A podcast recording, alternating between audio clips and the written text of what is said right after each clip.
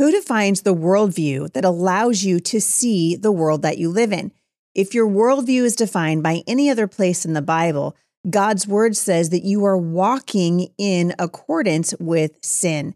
As we talk a little bit today with Ken Ham about why we should allow God to be God, Ken's going to make a very strong biblical case for where the Christian worldview comes from. It comes from the Bible. In the Bible, we learn that God defines gender, God defines marriage, God deals with issues of race and gender and all manner of things in the Word of God. And this is where we get our worldview. And today I am really honored and blessed to have my friend Ken Ham, the founder of Answers in Genesis, back on the show. If you haven't heard part one, stop this show, go back and listen to part one, and then you're going to pick up part two halfway through that conversation. This is going to be a fantastic interview. Stick around. I think you're going to be encouraged.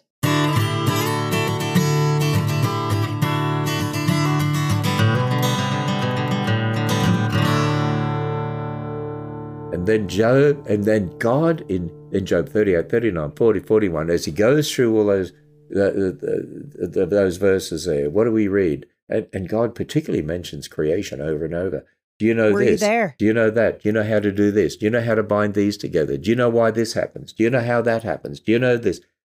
And you know Job got it. And this is what, what's got to happen to every one of us. We have got to get it. Job got it. At the end, he said, I repent in dust and ashes. You know all things.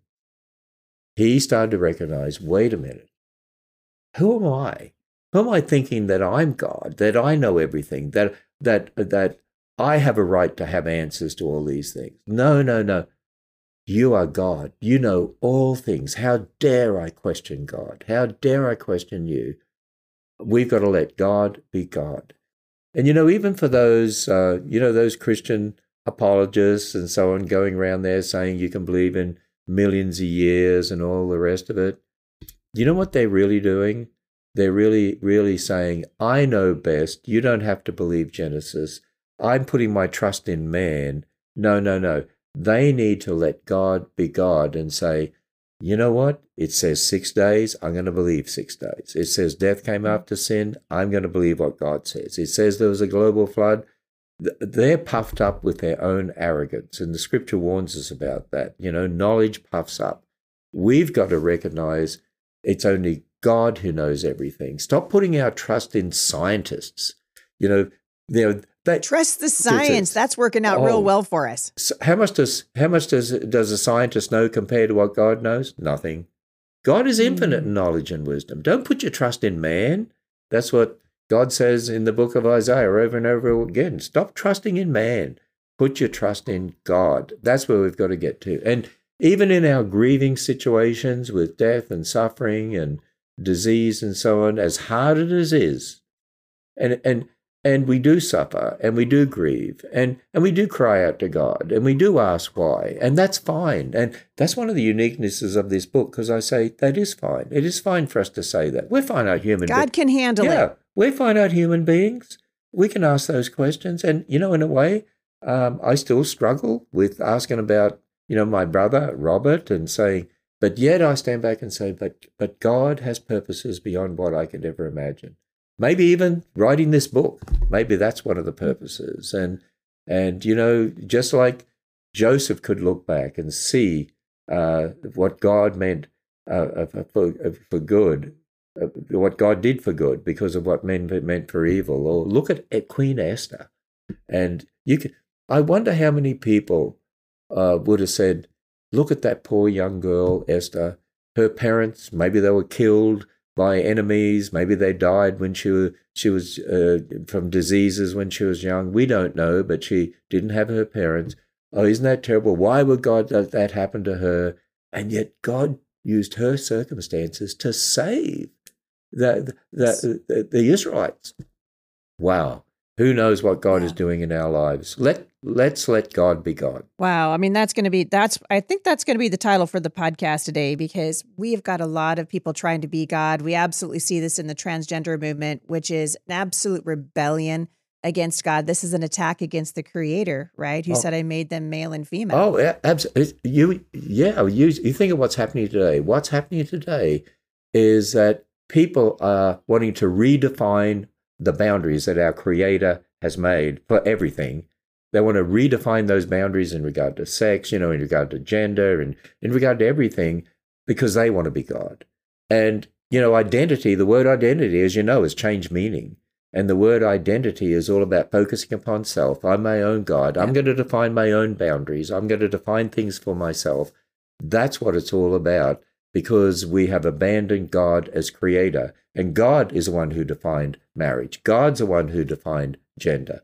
God, ta- God is the one who decides when when we live and when we die. We don't we don't define that or decide that. You know, euthanasia is another one of those issues, and yes, so it goes yes, on. Yes, yes, yes. So, are you saying? Let me get this straight. I just want to be sure. Are you saying that the church should be speaking into these issues? The church should be at the top of these issues and not at the bottom with a net waiting for people to fall down and fall down the, the rabbit hole or the waterfall or whatever and catch them at the bottom. Is it time? It's past time, I know, but for the church to begin to say, why don't we care about what God says? I made them male and female in my image. These are issues in which the church should have a voice, correct? The church should be teaching these things. The church should be teach. You know what? We need to be teaching people to stand on God's word. We need to be raising up people to be Daniels and Shadrach and Meshach and Abednego. And you know, how many of people in our churches today would be able to stand as Daniel stood? or to be able to stand as she, Meshach, uh, uh, and Abednego as they stood. How, how many people would be able to do that? But you know, a, a lot of our church leaders today, uh, they don't want to take that stand because they don't want to create division. We have to be creating division, the right sort of division. When you shine light in darkness, there's going to be division. In fact, I would right. go so far as to say as this: if you are not creating division as a Christian, the right sort of division for the right reasons, with gentleness, meekness, but with boldness, contending for the faith. If you're not doing that, then you have to ask yourself, what are you doing? And for a lot of pastors, unfortunately, they're worried about upsetting people in the church. And we don't want to come across as filled with hate speech or accused of being homophobic or misogynist or whatever it is. Listen, we need to stand on God's word and help people understand this is what God's word says. And we need to take that stand there. God defines marriage, God defines gender, God defines all these things. We are not the ones to be defining them.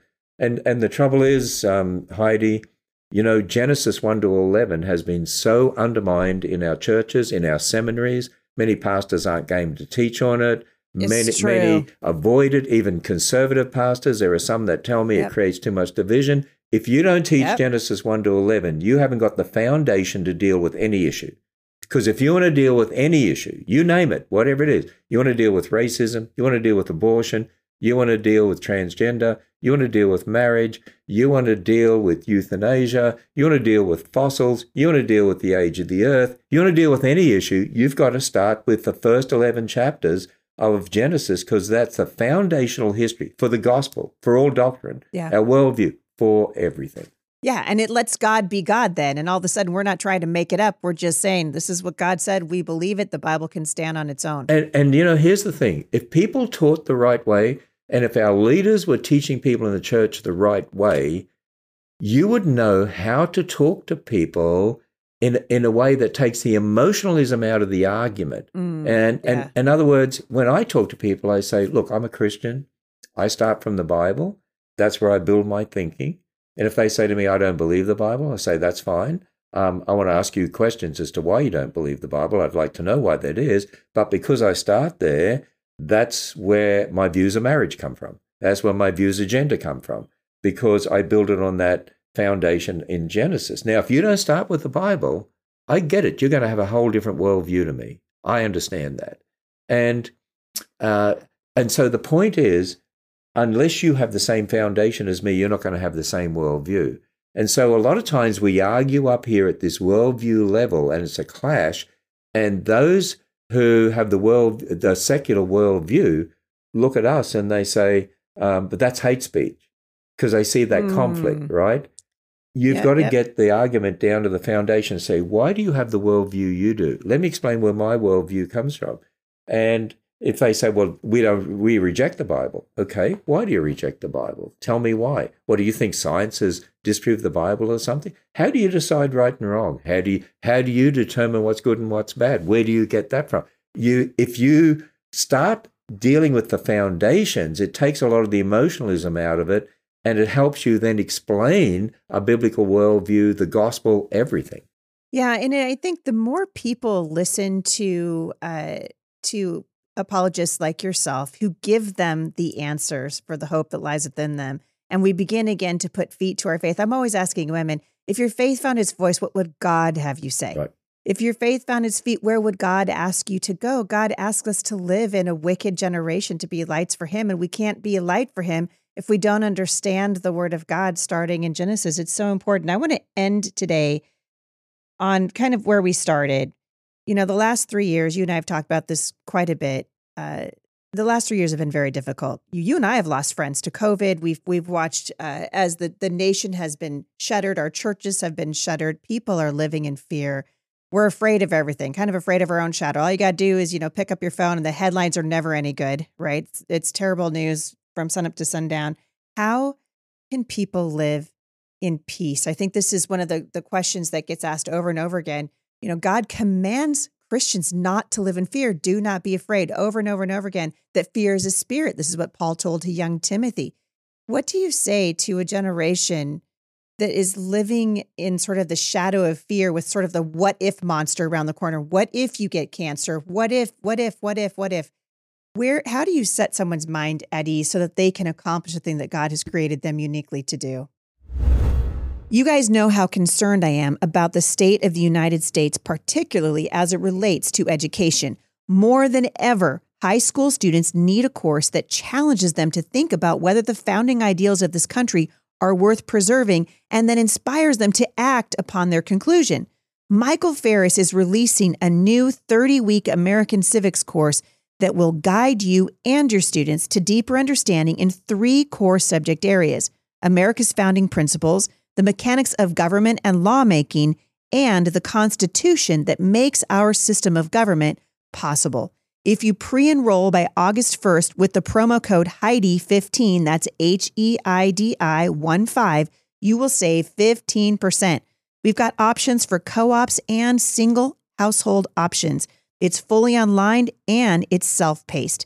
Content for the fall semester classes release August 3rd, and Unit 1 is available for free when you create an account at lumen.com. That's lumen, L U M I-N-N.com. Don't forget to use the promo code Heidi15, H E I D I 1 5 for 15% off by August 1st. This episode is brought to you by Paramount Plus. Get in, loser! Mean Girls is now streaming on Paramount Plus. Join Cady Heron as she meets the plastics in Tina Fey's new twist on the modern classic. Get ready for more of the rumors, backstabbing, and jokes you loved from the original movie with some fetch surprises. Rated PG 13. Wear pink and head to ParamountPlus.com to try it free. Survivor 46 is here, and so is On Fire, the only official Survivor podcast, and we have a twist this season. The winner of Survivor 45, Dee Valladares, will be joining us every week. We're going behind the scenes of the biggest moments, the how and the why things happen, and the strategy and analysis you can only get from someone like me, a Survivor winner. Listen to On Fire, the official Survivor podcast, wherever you get your podcast.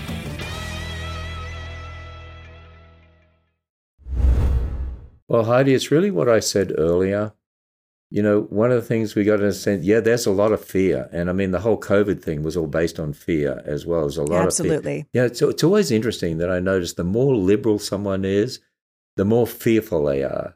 Uh, the more they want to wear masks all the time. I, I don't want to get into all the political stuff, but you know what I mean. Uh, the more they want to shut down everything, the more why because mm-hmm. they're so fearful, and we're seeing it now with the climate change agenda. You know, um, my my uh, colleague from Australia that's now working for Answers in Genesis, Martyn Iles, has said, uh, you know, there's uh, for instance, a, a, child psychologist in Australia said they're having all these all these children now coming in who who, because of what they're being taught in the schools and so, are fearful of the end of the world and terrified. And yeah, yes. they're all they're all having psychological problems and they they all need counselling because the world's going to end and what are we going to do? Yes. And there's there's all this fear. It's because because they're looking at man, that man as God. In fact, when John Kerry came back from the World Economic Forum, one of the interesting things I heard him say, I said, "There's an," he said, "There's an elite group of men who are going to save man and save the planet." You see, Isn't that interesting? That, it's that's what it's all about. It's a religion of man. You're saying it out loud. It, it's a religion of man that we want to save ourselves. We're going to save the planet, and that's why there's so much fear. If we keep going this way, hey, you know, look at uh, uh, Genesis eight twenty two. After the flood, what did God say? Um, he he said this: while the earth remains, day and night, summer and winter, day and night, you know, um, uh, shall not cease, because God's in total control. and as as uh, someone said, you know, if you think we're messing up the planet, you well, you see what Jesus does to it when he comes back, right?